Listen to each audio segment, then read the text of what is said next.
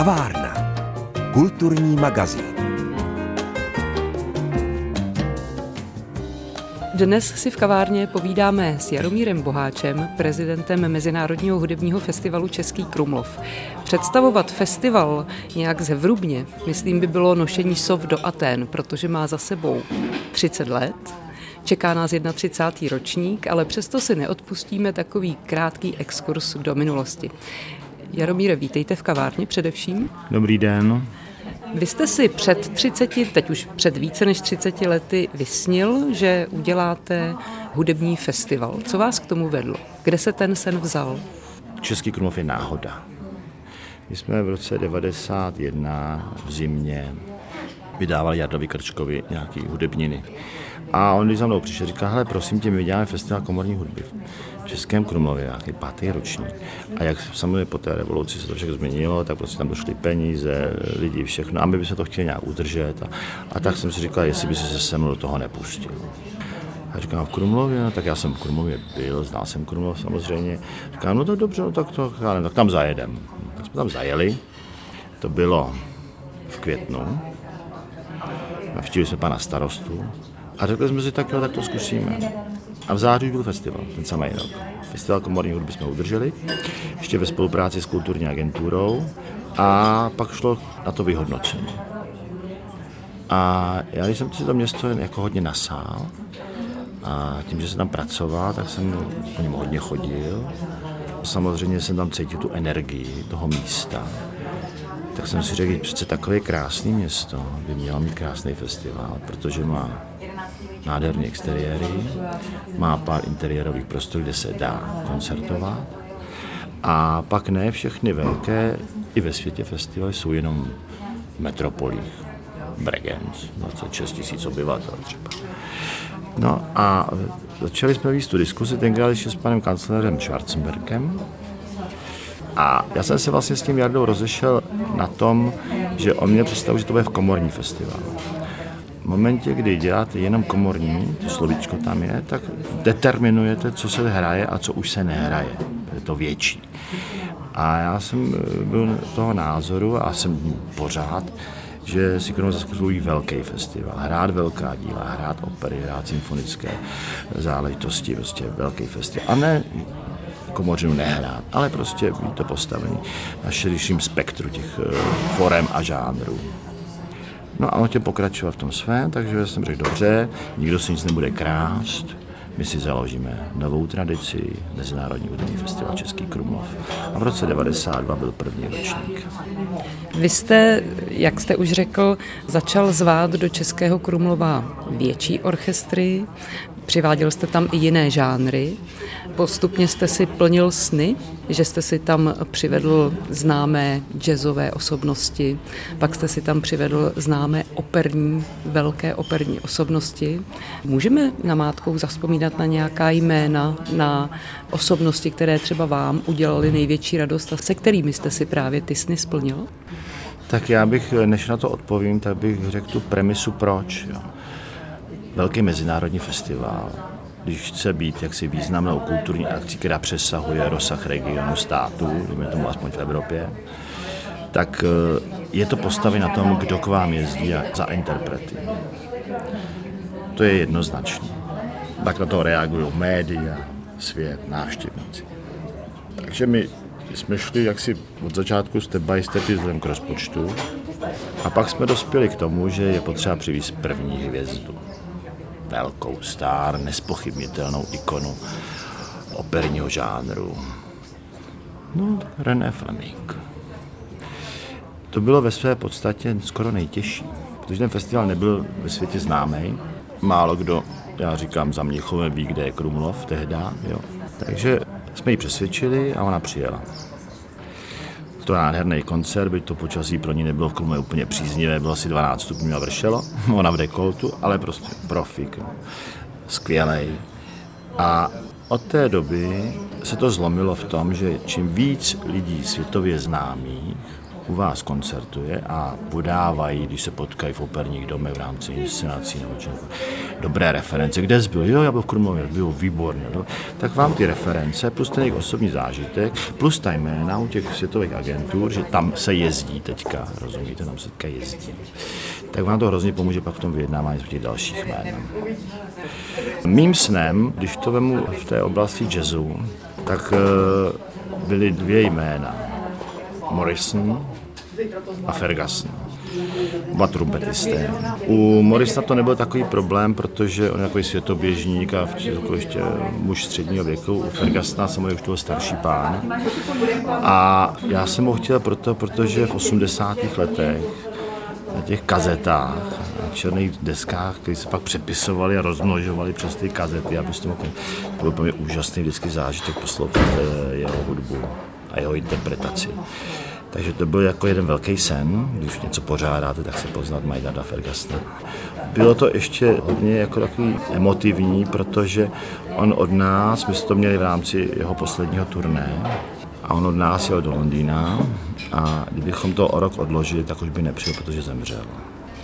Měl jsem samozřejmě v té klasické hudbě a tak jsme dospěli až k tomu 20. ročníku s Placido Domingem.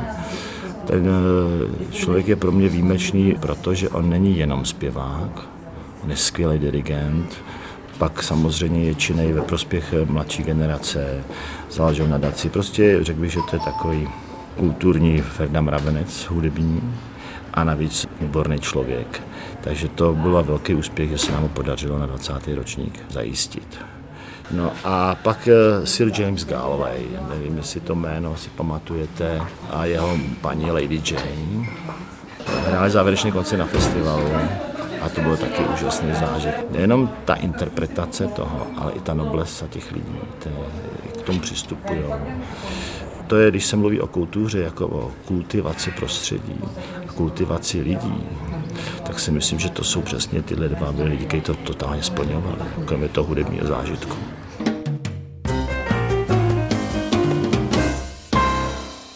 Takhle bychom možná mohli jmenovat ještě řadu interpretů, kteří se vystřídali za těch 30 let existence Mezinárodního hudebního festivalu Český Krumlov. Ale my si dneska v kavárně povídáme s Jaromírem Boháčem, prezidentem tohoto festivalu, který při tom 30. ročníku symbolicky předal štafetu dál. Pozval znovu Plásida Dominga po deseti letech a po koncertě představil novou ředitelku festivalu, vaši dceru. Je to tak? Ano, já se vrátím ještě, protože si myslím, že to je jako důležitý nejenom z toho hudebního hlediska. Když skončil 20. ročník, tak jsme se loučili s Placidou Domingem na terase proti hotelu Růže, ten krásný výhled na Krumlov. A on v rámci toho posledního povídání řekl, já, já když budu ve formě a budu zdravý, já byl hrozně rád, kdybyste mě pozvali na další jubilejní ročník. Já jsem řekl, maestro, budeme všichni v kondici a festival i finanční, tak vás pozveme. A po těch deseti letech se vůbec nediskutovalo, že by nemohl. Přeházel si opravdu i svůj už domluvený program my jsme chtěli zahájení, to opravdu nešlo, protože ty závazky už tam byly smluvně daný u něj, ale prostě ten závěr si, si přeházel a prostě přijel. Takže i to je ten důležitý vztah mezi pořadatelem festivalu a těma lidma, že oni k nám získali, jak k tomu místu získali krásný vztah, to je důležité. No a těch 30 let, víte, to je, 30 eh, let je dlouhá doba. Ten svět se mění. Prostě svět se mění názor, na to se mění, technologie se vyvíjejí a já si myslím, že je dobře, když i ten festival, přestože je z 80% v klasické hudbě, která se zase tak často nemění, tak když přijdou mladší lidé, mladí lidé, já jim předám ty zkušenosti a ty názory, které si myslím, že jsem získal za těch 30 let a oni se na to podívají jinýma očima.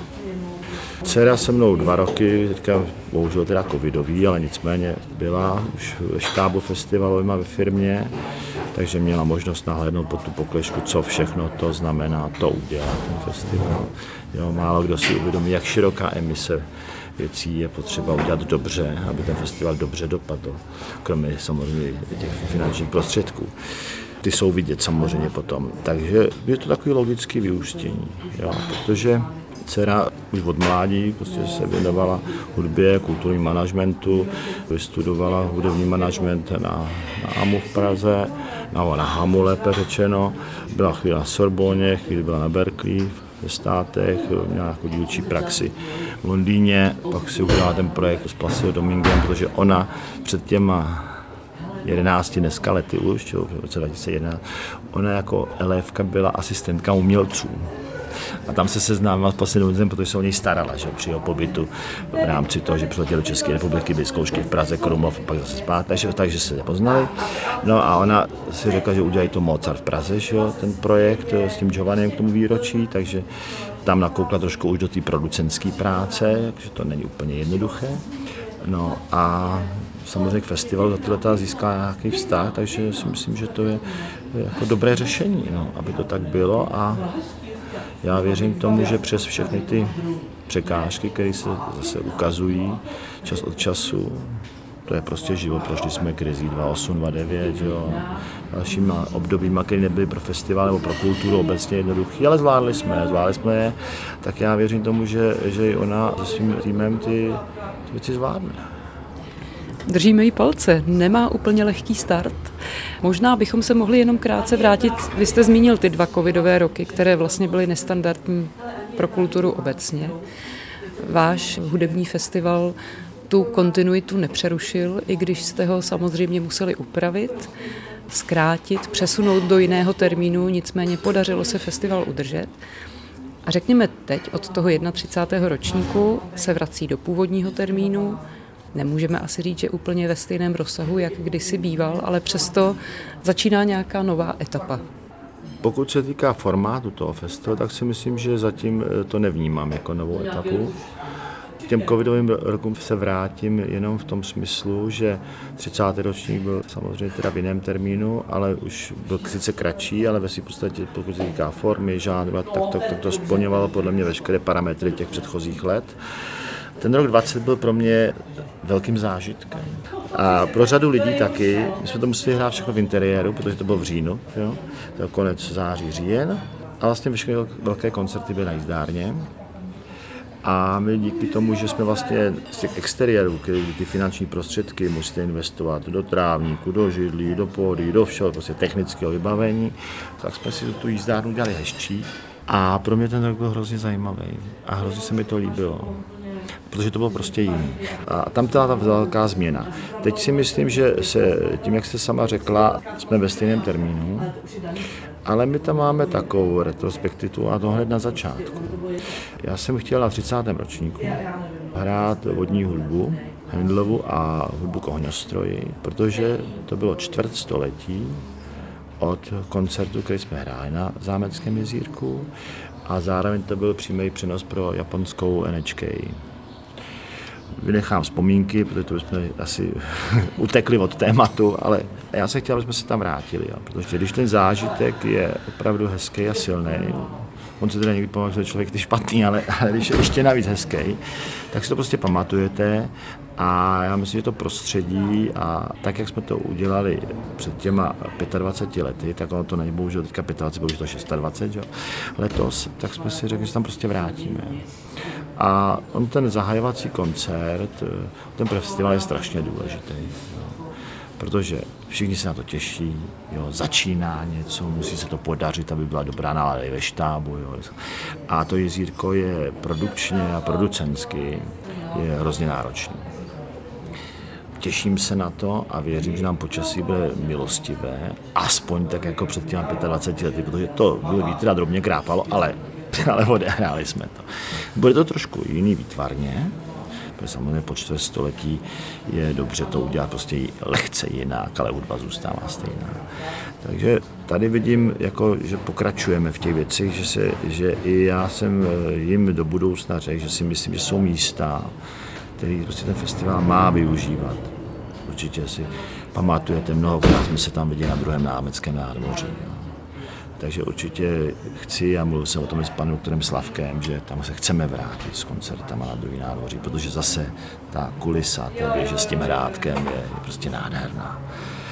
Takže já si myslím, že oni budou dál do budoucna čerpat z toho, co se povedlo, čerpat z toho, na co mají peníze, protože to technické zabezpečení všechno prostě a lidi, všechno čím dál dražší. Tak to prostě, ale ta kultura nedostává o to více peněz.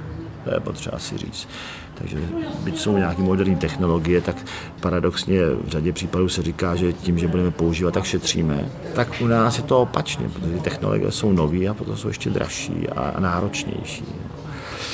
Ale jsou tam takové nápady, které věřím, že uzrají a on ten Krumlov sice je velmi kreativní v tom, co můžete dělat, ale já si myslím, že jsme už ho tak z 90% jsme ho vytěžili, kde se dá hrát, nějaké kvalitě.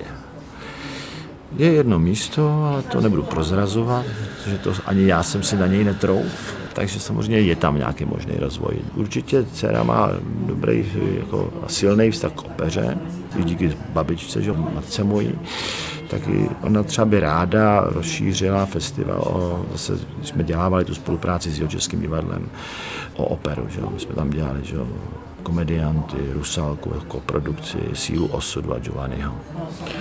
Já si myslím, že to je správně. Věřím tomu, že divadlo jí neřekne ne. No. Takže tam si myslím, že by ty koprodukce mohly být zajímavé pro obě strany. A na velký festival patří opera, jo. takže tak to prostě je.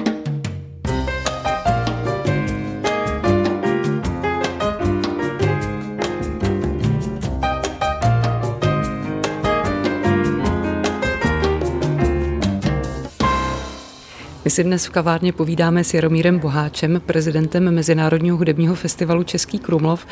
Nechtěla bych skončit nějak pesimisticky, ale přesto takovýhle velký festival si žádá velký rozpočet a v minulosti se už několikrát stalo, že to, co jste si naplánovali a to, co jste si vysnili, jste bohužel museli opustit, škrtnout, přesunout, protože zkrátka peněz se nedostávalo. Když jsem se dívala právě na program nadcházejícího 31. ročníku, tak eh, tam se stalo něco podobného. Tudíž museli jste jeden koncert oželet, druhý lehce modifikovat. Jak je to tedy s tou finanční situací a s podporou kultury a získáváním peněz na takto veliký podnik? Ono to nikdy nebylo lehké, to je potřeba si říct. Byly leta spíš příznivější a méně příznivější, ale zabezpečit a každý, kdo něco dělá v kultuře a svým způsobem není pod, pod kuratelou města, kraje, státu, tak samozřejmě se setkává s tím, že si něco naplánujete a ty peníze se nesejdou a musíte tu, tu věc změnit. Mě upřímně řečeno překvapilo, byť mám proto nějakou míru pochopení, že ministerstvo kultury nám dalo 2 miliony méně než loni, což se mi zdá jako v rámci toho rozpočtu, že to prostě hodně peněz. To je první věc. Druhá věc je ta, která systémově z těch veřejných rozpočtů, ty jejich vlastně závazky, my je získáváme strašně pozdě. Jo? A to nemyslím si jenom my, všichni. My jsme eh, vlastně se dozvěděli, kolik dostaneme na festival. Půlce dubna. Ono to souviselo samozřejmě se schválením státního rozpočtu, protože bylo rozpočtové provizorium. Nicméně, když si vezmete třeba, že Pražský rozsledový totež začíná 12. května, tak je to katastrofický scénář. My jsme už vlastně dali do prodeje ten festival, zjistili jsme teda, že hod se musíme značně v řádech milionů skromnit, tak musíte škrtat. Protože když bychom to neudělali, tak nastane to, že všichni nás budou plácat po ramenech, to bylo nádherný, ale budou po vás dluhy. A když po vás budou dluhy, tak přestanete platit lidi, kteří na tom pracují, když přestanete platit lidi, kteří na tom pracují, tak ten festival skončí. A to si myslím, že bylo škoda. Takže radši jsme zvolili cestu na letošek, že hod některá velká světová jména prostě nepřijedou. Je to u jednoho jména mrzí zvlášť, protože to jsou lidé, kteří mají 10-15 světových cen jsou ve věku, kdy samozřejmě každý rok, kdy k nám nepřijedou, tak eh, je to škoda. A navíc mají evropský turné ke svému výročí 50 let umělecké činnosti. Mluvíme o Manhattan Transfer. O Manhattan Transfer mluvíme, no. My jsme měli Take Six, měli jsme New York Voices, no a samozřejmě třetí ta ikona je Manhattan Transfer, že? takže to, to v té historii, když se pak podíváte do toho do análu, tak je fajn, když z různých těch oblastí máte prostě podchycený za ty leta ty, ty světové jména z nějaké doby, které existovaly v té době. No, takže mě to mrzí, ten, ten transfer. Uvidíme, jestli, jestli se s nimi domluvíme na dalším termínu, protože že to světový turné nebo to evropský turné se prostě nedělá každý rok. No. A přinutit je, aby jeli na 90 minut Krumlova z Ameriky, to nevím, no. Uvidíme. Ale to je škoda, ale to se nedá prostě nic dělat. Můžete si vybrat. Pak ty projektové věci, my jsme ten projekt eh, nezahodili. Já jsem se s Gabrielou domluvil, že to, co mělo být druhý den, francouzský večer, tak, jak měl být udělán, to je to důležité totiž, jo, nejen odehrán, ale udělán ten večer celkově. Já jsem od začátku říkal, že to má ambici na zahájící večer. Ona si přála, aby to bylo baroko a pak, ta, pak romantismus a všechno velký, výpravné věci. Došli jsme k tomu, že prostě na to nejsou peníze a než to dělat blbě, tak lepší to nedělat. Takže jsme to předělali na, na romantismus, dali jsme to do pivarsky, která je jednodušší, protože letní jízdárna je velmi náročná na zařízení vůbec toho prostoru, na nastěhování, stěhování, prostě všechno to náročnější a dražší tím pádem. Takže to odložíme o rok a radši to uděláme pořádně příští rok. Jak jsem říkala, nechceme končit pesimisticky, buďme optimisty, buďme optimisty, že příští rok eh, tato velká jména a tyhle ty večery se do Českého Krumlova vrátí. Co vy byste festivalu popřál, řekněme, do další třicítky? Aby ti, co to dělají, měli vždycky dost emocí a něco vymysleli. Aby tomu přinášeli občas ty nápady, inovace, které budou ve prospěch eh, toho místa a toho festivalu. Úplně zásadní je, to, ve své podstatě po této větě je to vlastně strašně přízemní. Jo. A to prostě bez těch peněz nejde. Jako. Takže já přeju festivalu, aby získal alespoň takové dlouhodobé finanční zázemí, jaké bylo, když jsem já aktivně vše řídil, byť taky s nějakýma ztrátama kytičky, ale prostě udrželi jsme to. A samozřejmě, co si přát, je rozvoj, že? Rozvoj. Takže bych rád, aby ty prostředky se navýšily a tím pádem byl možný ten rozvoj. A spokojený návštěvníky, protože pro koho to děláte? My to děláme pro ty lidi. Takže aby tam bylo udržitelná návštěvnost, aby ti lidé i možná lehce nostalgicky v současné situaci jim zbývaly finanční prostředky a mohli si užívat kulturu. Aby, to, aby se ta kultura najednou nestala výsadou určité jenom skupiny lidí. Protože to by pak eh, nebyl dopad jenom na tu kulturu jako takovou, ale co budete dělat pro tu úzkou skupinu. To nebývají všichni jenom kulturní vzdělanci. A myslím si, že čeští lidé rádi chodí na kulturu, mají rádi klasickou hudbu nebo jiné žánry a chtějí si to užívat. Jo. A to my neovlivníme, ale neměli bychom jim to do budoucna znemožnit. To přeje festivalu jeho prezident Jaromír Boháč. Děkuji, že jste si udělal čas a byl hostem v kavárně. Díky za tohle milé setkání a díky za všechny krásné večery, které jsme díky vám mohli v Českém Krumlově prožít za těch 30 let. Děkuji. Já děkuji za pozvání do kavárny a mějte se hezky a těším se v létě.